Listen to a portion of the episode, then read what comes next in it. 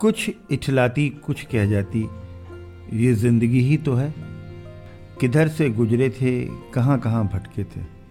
कुछ भिगो गए थे, कुछ छूकर निकल गए थे। कुछ रुला गए थे, कुछ बहा ले गए थे। आओ गाते हैं तराने अनुभवों की दुनिया के। नमस्कार दोस्तों। आप सबका स्वागत है national institute of social defence और ministry of social justice and empowerment government of India media for community foundation Nai Delhi और पीपल्स इनिशिएटिव लखनऊ के संयुक्त तत्वाधान में वरिष्ठ नागरिकों द्वारा प्रस्तुत इस खास कार्यक्रम श्रृंखला अनुभव लखनऊ में। जिस प्रोजेक्ट को कंसीव और डिज़ाइन किया है डॉक्टर आर श्रीधर, श्री आलोक वर्मा जी और श्री अरविंद नारायण मिश्रा जी ने। रेडियो कोऑर्डिनेटर हैं अरविंद नारायण मिश्रा जी और प्रोडक्शन कोऑर्डिनेटर हैं कुश त्रिपाठी। दोस्तों, कार्यक्रम में प्रवेश करने से पहले मैं एक बार आपको एक टोल फ्री नंबर बताना चाहूँगी जो हमारे सीनियर सिटीजन की मदद और सपोर्ट करने के लिए है। आप इस नंबर का इस्तेमाल सुबह आठ बजे से रात आठ बजे के बीच में कर सकते हैं। यदि आपको किसी प्रकार की मदद और सपोर्ट की ज़रूरत है तो आप इस toll free number one four five six seven पर कॉल कर सकते हैं। एक बार फिर से नंबर रिपीट कर देती हूँ। आप चाहे तो इसे नोट भी कर सकते हैं। One four five six seven इस नंबर पे doctors hospitals old age homes से लेकर लीगल गाइडेंस इमोशनल सपोर्ट और बुज़ुर्गों के शोषण के केस में डायरेक्ट इंटरवेंशन और निराश्रित बुज़ुर्गों को रेस्क्यू कराने तक सभी प्रकार के सपोर्ट के लिए कॉल किया जा सकता है। अब आइए दोस्तों बढ़ते हैं कार्यक्रम की ओर। मैं हूँ तृप्ति और ये कार्यक्रम आप तक लेकर आ रहे हैं अनुभव लखनऊ। नमस्कार मित्रों, मैं प्रभु झिंगरन एक बार फिर आपसे मुखातिब हूँ। अनुभव के इस मंच पर हम अपने तमाम श्रोताओं का स्वागत करते हैं। आज की बातचीत बेहद दिलचस्प इसलिए होने वाली है कि ब्रजेश कुमार सिंह जी हमारे बीच में हैं, जिनका एक लंबा प्रशासनिक अनुभव रहा है उत्तर प्रदेश शासन में और आवास विकास परिषद में। लेकिन इसके अलावा ज़िंदगी के बहुत से रंग उन्होंने देखे और समझे और फ़िलहाल वो पूरी तरह से एक आध्यात्मिक संसार को उन्होंने अडॉप्ट कर लिया है समर्पित हो गए हैं। और ये जो एक यात्रा है वो बड़ी दिलचस्प है। हम उन्हीं से बातचीत करेंगे। विजय जी आपका स्वागत है अनुभव के इस मंच पर। थोड़ा सा हमें प्रारंभिक दिनों के अपने संक्षेप में अपने बारे में कुछ बताएँ। मैं हाउसिंग बोर्ड में 1984 में हम्म। मैं आया अच्छा। संपत्ति प्रबंध अधिकारी के पद पर। हम्म। और उस सेवा काल में मैं एक बार अपने मित्र थे हमारे केसरी प्रसाद शुक्ल जी। जी जी। उनके संपर्क में आया तो उनसे आध्यात्मिक चर्चा होती रहती थी। अच्छा। तो मुझे ये लगता था कि ये दुनिया क्या है? हम्म। मैं कौन हूँ? हम्म। कहाँ से आया हूँ? ये कहाँ जाना है? हम्म। ये प्रश्न उठते रहते थे। तो उन्होंने कहा कि भाई इस सब प्रश्न का उत्तर तो हमारे गुरु जी हैं वो आपको देंगे। तो मैं स्वामी अभयानंद सरस्वती जी के संपर्क में आ गया। बहुत। बड़े सौभाग्यशाली थे आप। जी। तो उनका प्रवचन कुछ ऐसा था हम्म। जो एक बार सुनने के बाद मेरे जैसा जो कि मैं बहुत ऐसा नहीं था कि मैं बहुत आस्तिक था। हम्म। मैं नास्तिक स्वभाव का था। क्यों कैसे कहा इस हम्म। सबको बहुत ज़्यादा पूछता था। लेकिन मुझे इनके पास आकर उन सारे प्रश्नों का उत्तर मिलता हुआ प्रतीत हुआ। और फिर लगातार मैं इनसे नाइन्टी थ्री से मैं इनसे जुड़ा हूँ। और आज है 2022 उनतीस साल का मेरा ये वाह। जी जो यात्रा है हम्म। वो हमारे गुरुदेव के साथ चल रही है। हम्म। उसके साथ जुड़ते ही जैसे ऐसे आध्यात्मिक पुरुष पता नहीं व्यक्ति को पहचान लेते हैं या उसके अंतर्मन को हम्म, उन्होंने मुझे उनके जुड़ने के दूसरे साल ही अपने ट्रस्ट का एक निर्माण किया और उसको मेरा मुझे अध्यक्ष बना विश्वसनीय जी विश्वसनीयता। और उसके बाद मुझे ऐसा लगता है कि मेरी धारा बदल गई। मैं भी इन सब चीज़ों को मानता नहीं था। हम्म। मैं अक्सर प्रश्न करता था कि भक्ति बड़ा है कि ज्ञान बड़ा है? हम्म। हम कहते थे कि नॉलेज बड़ी चीज़ है। हम्म। कोई कहता था भक्ति बड़ी चीज़ है। कोई कहता था नहीं साहब योग बड़ी चीज़ है। कोई कहता था नहीं कर्म बड़ी चीज़ है। तो ये सब बड़े भटकाव के रास्ते थे। लेकिन ऐसे संत के साथ मैं जुड़ा जिन्होंने कहा कर्म भक्ति ज्ञान। ये सब एक ही प्रयोजन के लिए हैं अगर आप अपने को जानना चाहते हैं तो हम्म। आपको इन तीनों के साथ चलना पड़ेगा वाह बहुत अच्छी बात प्रैक्टिकल बात कही जी आपको कर्म भी करना पड़ेगा हम्म। शरीर मिला है कर्म के लिए हम्म। मन मिला है भक्ति के लिए। और बुद्धि मिली है ज्ञान के लिए। तो आप अपने शरीर से अगर इन तीन चीज़ों को अलग कर देंगे तो कुछ नहीं बचेगा।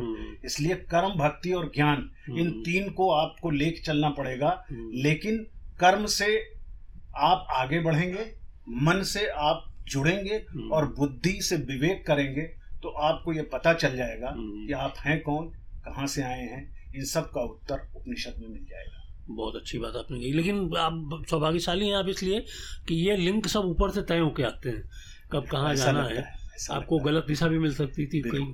तो अभी आप ब्रजेश जी हमें बताइए कि किस तरह की गतिविधियों में आप लिप्त हैं? हमारा आश्रम जो है हम्म। चार जगह पे है अच्छा। हमारे गुरुदेव का। हम्म। एक मेरठ में है एक सीतापुर में है हम्म। एक लखनऊ में हो गया और एक हरिद्वार में है। अच्छा। इन चार आश्रमों में हम लोग किस किस नाम से है ये आश्रम? सारे आश्रम जो हैं स्वामी अभियानंद सरस्वती जी के नाम से हैं। अच्छा, अच्छा। जी। स्वामी अभयानंद सरस्वती महामंडलेश्वर है इस समय उनका महामंडलेश्वर हो गया है। तो इनके नाम से है तो मैं इनका शिविर साल में एक बार शिविर होता है। हम्म। वो कहीं किसी महादेव के जो ज्योतिर्लिंग है बारह ज्योतिर्लिंग है हाँ। लगभग आठ ज्योतिर्लिंग में हम लोग शिविर कर चुके हैं। एक सप्ताह का शिविर होता है। हम्म, हम्म। उसी में ये सब पढ़ाया जाता है बताया जाता है। और हमारे अलावा क्या गतिविधियाँ इसके इस लखनऊ आश्रम में हमारे गौशाला है अच्छा। पाकशाला है हम्म। पाठशाला है यज्ञशाला है और अतिथिशाला है।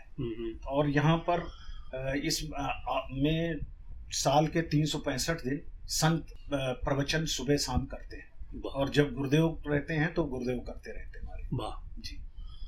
बच्चों को पढ़ाने वगैरह का भी कुछ? हाँ हमारा संस्कृत विद्यालय जो चल रहा है हम्म। उसमें इस समय करीब सत्रह विद्यार्थी हैं जो शिक्षा पाते रहते हैं निशुल्क शिक्षा निशुल्क भोजन हम्म। और उनको निशुल्क आवास ये हम लोग देते हैं। हम्म। और ज़्यादातर कोशिश करते हैं कि चौदह साल से नीचे के बच्चे हों जिससे कि बटुक बटुक ब्रह्मचारी। और वो अगर शरीर से ब्राह्मण हों तो ज़्यादा अच्छा है।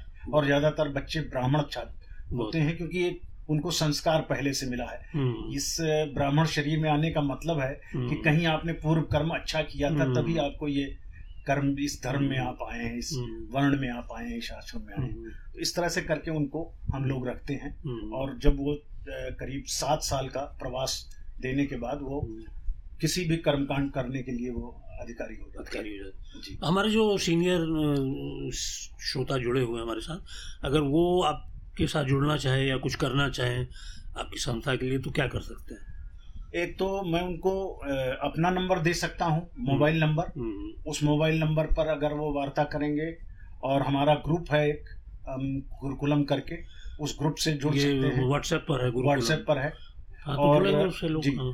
महामंडलेश्वर करके स्वामी अभियानंद सरस्वती अगर वो टाइप करेंगे हम्म। तो यूट्यूब पर उनको बहुत सारे प्रवचन मिल हाँ प्रवचन मिल जाएँगे वो सुन के लाभान्वित हो सकते वो सुन के लाभान्वित हो सकते हैं हम्म। उसमें सारा एड्रेस भी होगा और उसमें नंबर्स भी हैं तो वो हमसे भी जानकारी कर हम्म। सकते हैं हम उनको मुझे उम्मीद है कि हमारे श्रोता सुन रहे होंगे निश्चित रूप से जुड़ेंगे जैसे कोई श्रमदान करना चाहे आके कुछ समय देना चाहे आश्रम में तो वो भी कर सकते हैं हमारे यहाँ होम्योपैथी के लिए एक डॉक्टर जो है। महीने में दो बार आते हैं। हम्म। तो एक मंगलवार है और शायद दूसरा बुधवार है। हम्म। इस तरह से करके। एक एलोपैथ के डॉक्टर आते हैं वो करते हैं सेवा। और हमारे यहाँ गौशाला में जो सेवा करना चाहें उनके लिए होता है। बटुक ब्रह्मचारियों के लिए जो लोग दान देना चाहें वो दे सकते हैं अडॉप्ट कर सकते हैं किसी ब्रह्मचारी का। साल भर का खर्चा हाँ, लगभग बारह हज़ार रुपए एक छात्र का जी वो कर सकते हैं। इस तरह का श्रम।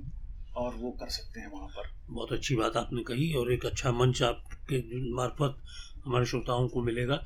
अब मैं आपसे ये जानना चाहूँगा ब्रजेश जी क्योंकि आप बहुत तटस्थ भाव से जुड़े हैं मतलब कोई पूर्वाग्रह से मुक्त होकर आप आए हैं तो ये जो इस समय दुर्भाग्यपूर्ण स्थिति ये बन गई है कि तथाकथित बाबाओं के नाम पे बड़ा आ, आम आदमी की आस्था जगमाने लगी है।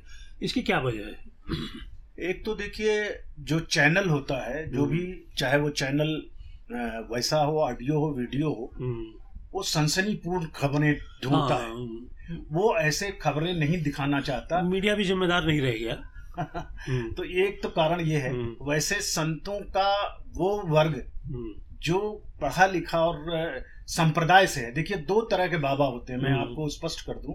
एक संप्रदाय से आते हैं शंकराचार्य जी की संप्रदाय की जो है और एक ऐसे हैं जो विद्वता तो है लेकिन संप्रदाय से नहीं है संप्रदाय हाँ। जैसे आप स्कूल से पढ़ के निकले तो आपकी जो डिग्री होगी वो सर्वमान्य है हम्म। वो हर कोई एक्सेप्ट करेगा हर जगह आपको उसको लेकिन आप ऐसे खड़े होके खड़े कह दें कि मैं तो सब जानता हूँ नहीं नहीं तो ये जो बाबाओं की जो तथाकथित श्रेणी है हम्म। जो आज जेल में है और वो हैं हम्म। उनका अगर आप संप्रदाय उठा के देखें तो किसी संप्रदाय से नहीं है तथा कथित रूप से उन्होंने अपने को स्टैब्लिश करके नाम नहीं है नाम ले लिया हम्म। ये रामपाल बाबा हैं या आशाराम मैं हाँ, की मैं किसी की हाँ। बुराई नहीं करना चाहता नहीं, नहीं, लेकिन हाँ। लेकिन लेकिन ये संप्रदाय माने आप किसी विद्यालय में गए आप किसी गुरु से जुड़े तो 10 साल 12 साल 15 साल उनके साथ रह के और शंकराचार्य की सम, जो संप्रदाय है उसमें आप कहीं से भी निकलिए कोई ऐसा बाबा आप में बता दीजिए जो इस तरह का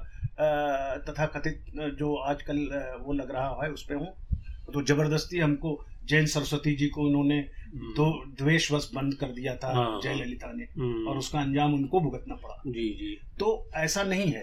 इस श्रृंखला में बहुत ही अच्छे संत भी विद्वान ओजपूर्ण और बहुत ही जी।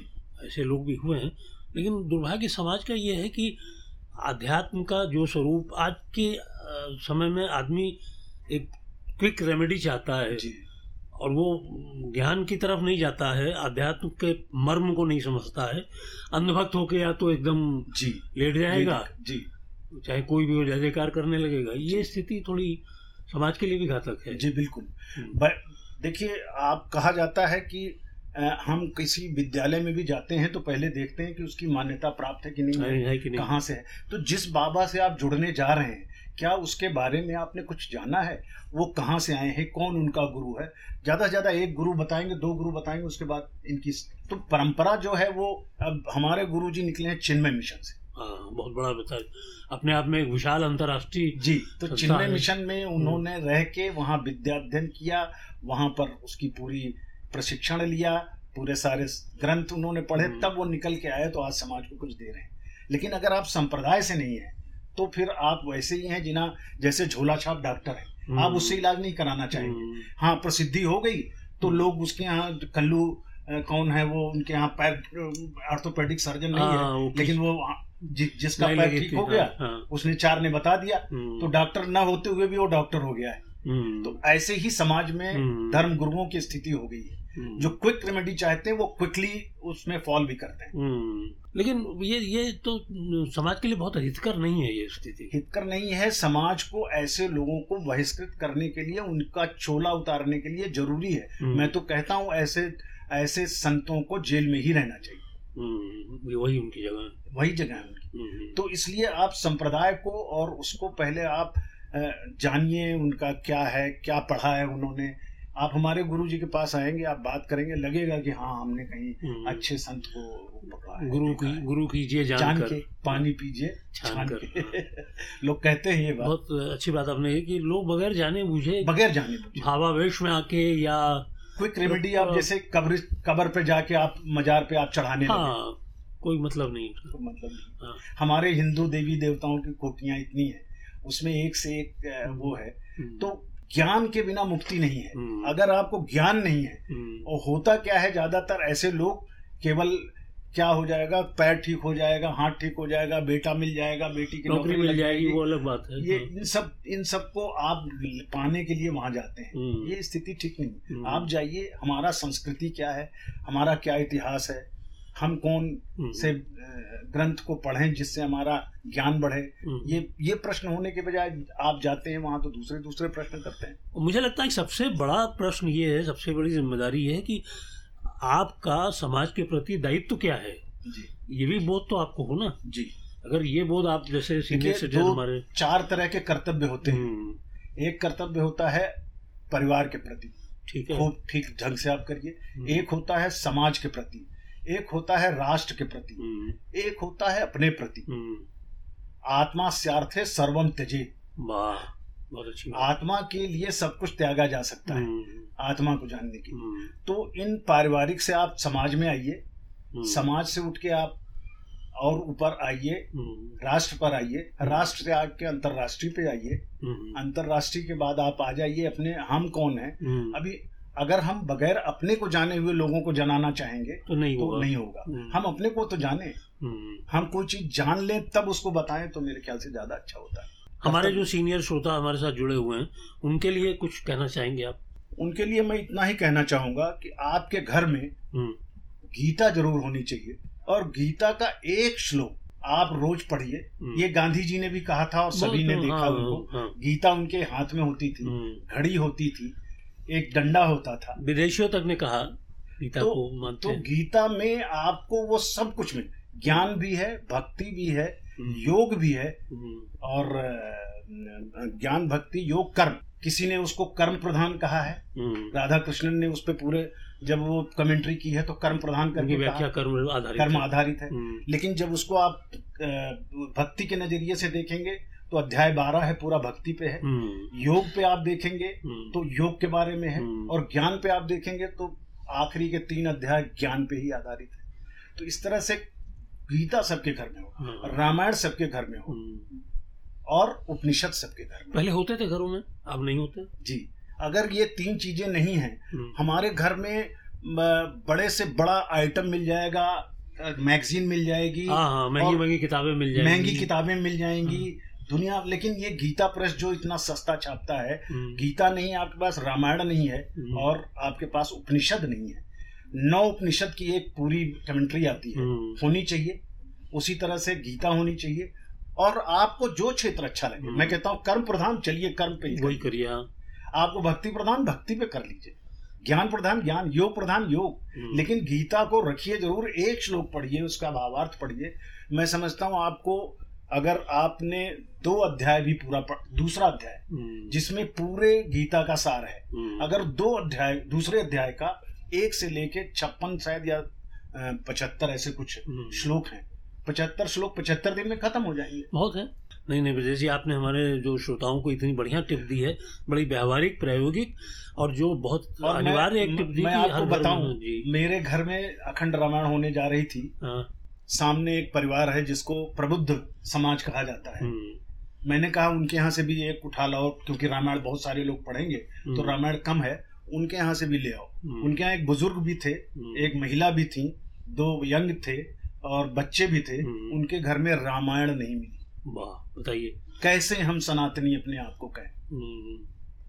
ये बड़ा दुर्भाग्य का विषय है और हम तुरंत बाबाओं पर आक्षेप लगाते हैं लेकिन हमारे घर में रामायण नहीं है गीता नहीं उपनिषद नहीं है और हम ये तैयार हैं पूरे बाबा संप्रदाय को बलि देने के लिए। हाँ। विजय जी ने इतना बड़ा सवाल हमारे सामने छोड़ दिया है इस पर आप विचार करिए मनन करिए और सिर्फ़ मनन ही मत करिए बल्कि एक्शन भी लीजिए। विजय जी बहुत बहुत आभार आपका आप हमारे बीच आए हम उम्मीद करेंगे आपसे बातचीत का ये सिलसिला आगे भी जारी रहेगा। धन्यवाद। दोस्तों फ़िलहाल वक्त हो चुका है आपसे विदा लेने का। और चलते चलते आपको एक बार फिर से अपने वरिष्ठ नागरिकों की सहायता और सपोर्ट के लिए जो elder line toll free number है, वो बताना चाहूँगी। One four five six seven. इस नंबर पर आप सुबह आठ बजे से रात आठ बजे तक कॉल कर सकते हैं और किसी भी प्रकार की सहायता आपको यहाँ पर प्रदान की जाएगी। अगली बार फिर लौटेंगे ऐसे ही किसी खास शख्स की प्रेरणादायक जीवन यात्रा की कहानियाँ लेकर। तब तक के लिए स्वस्थ रहिए, खुश रहिए। मैं तृप्ति लेती हूँ आपसे इजाज़त। नमस्कार।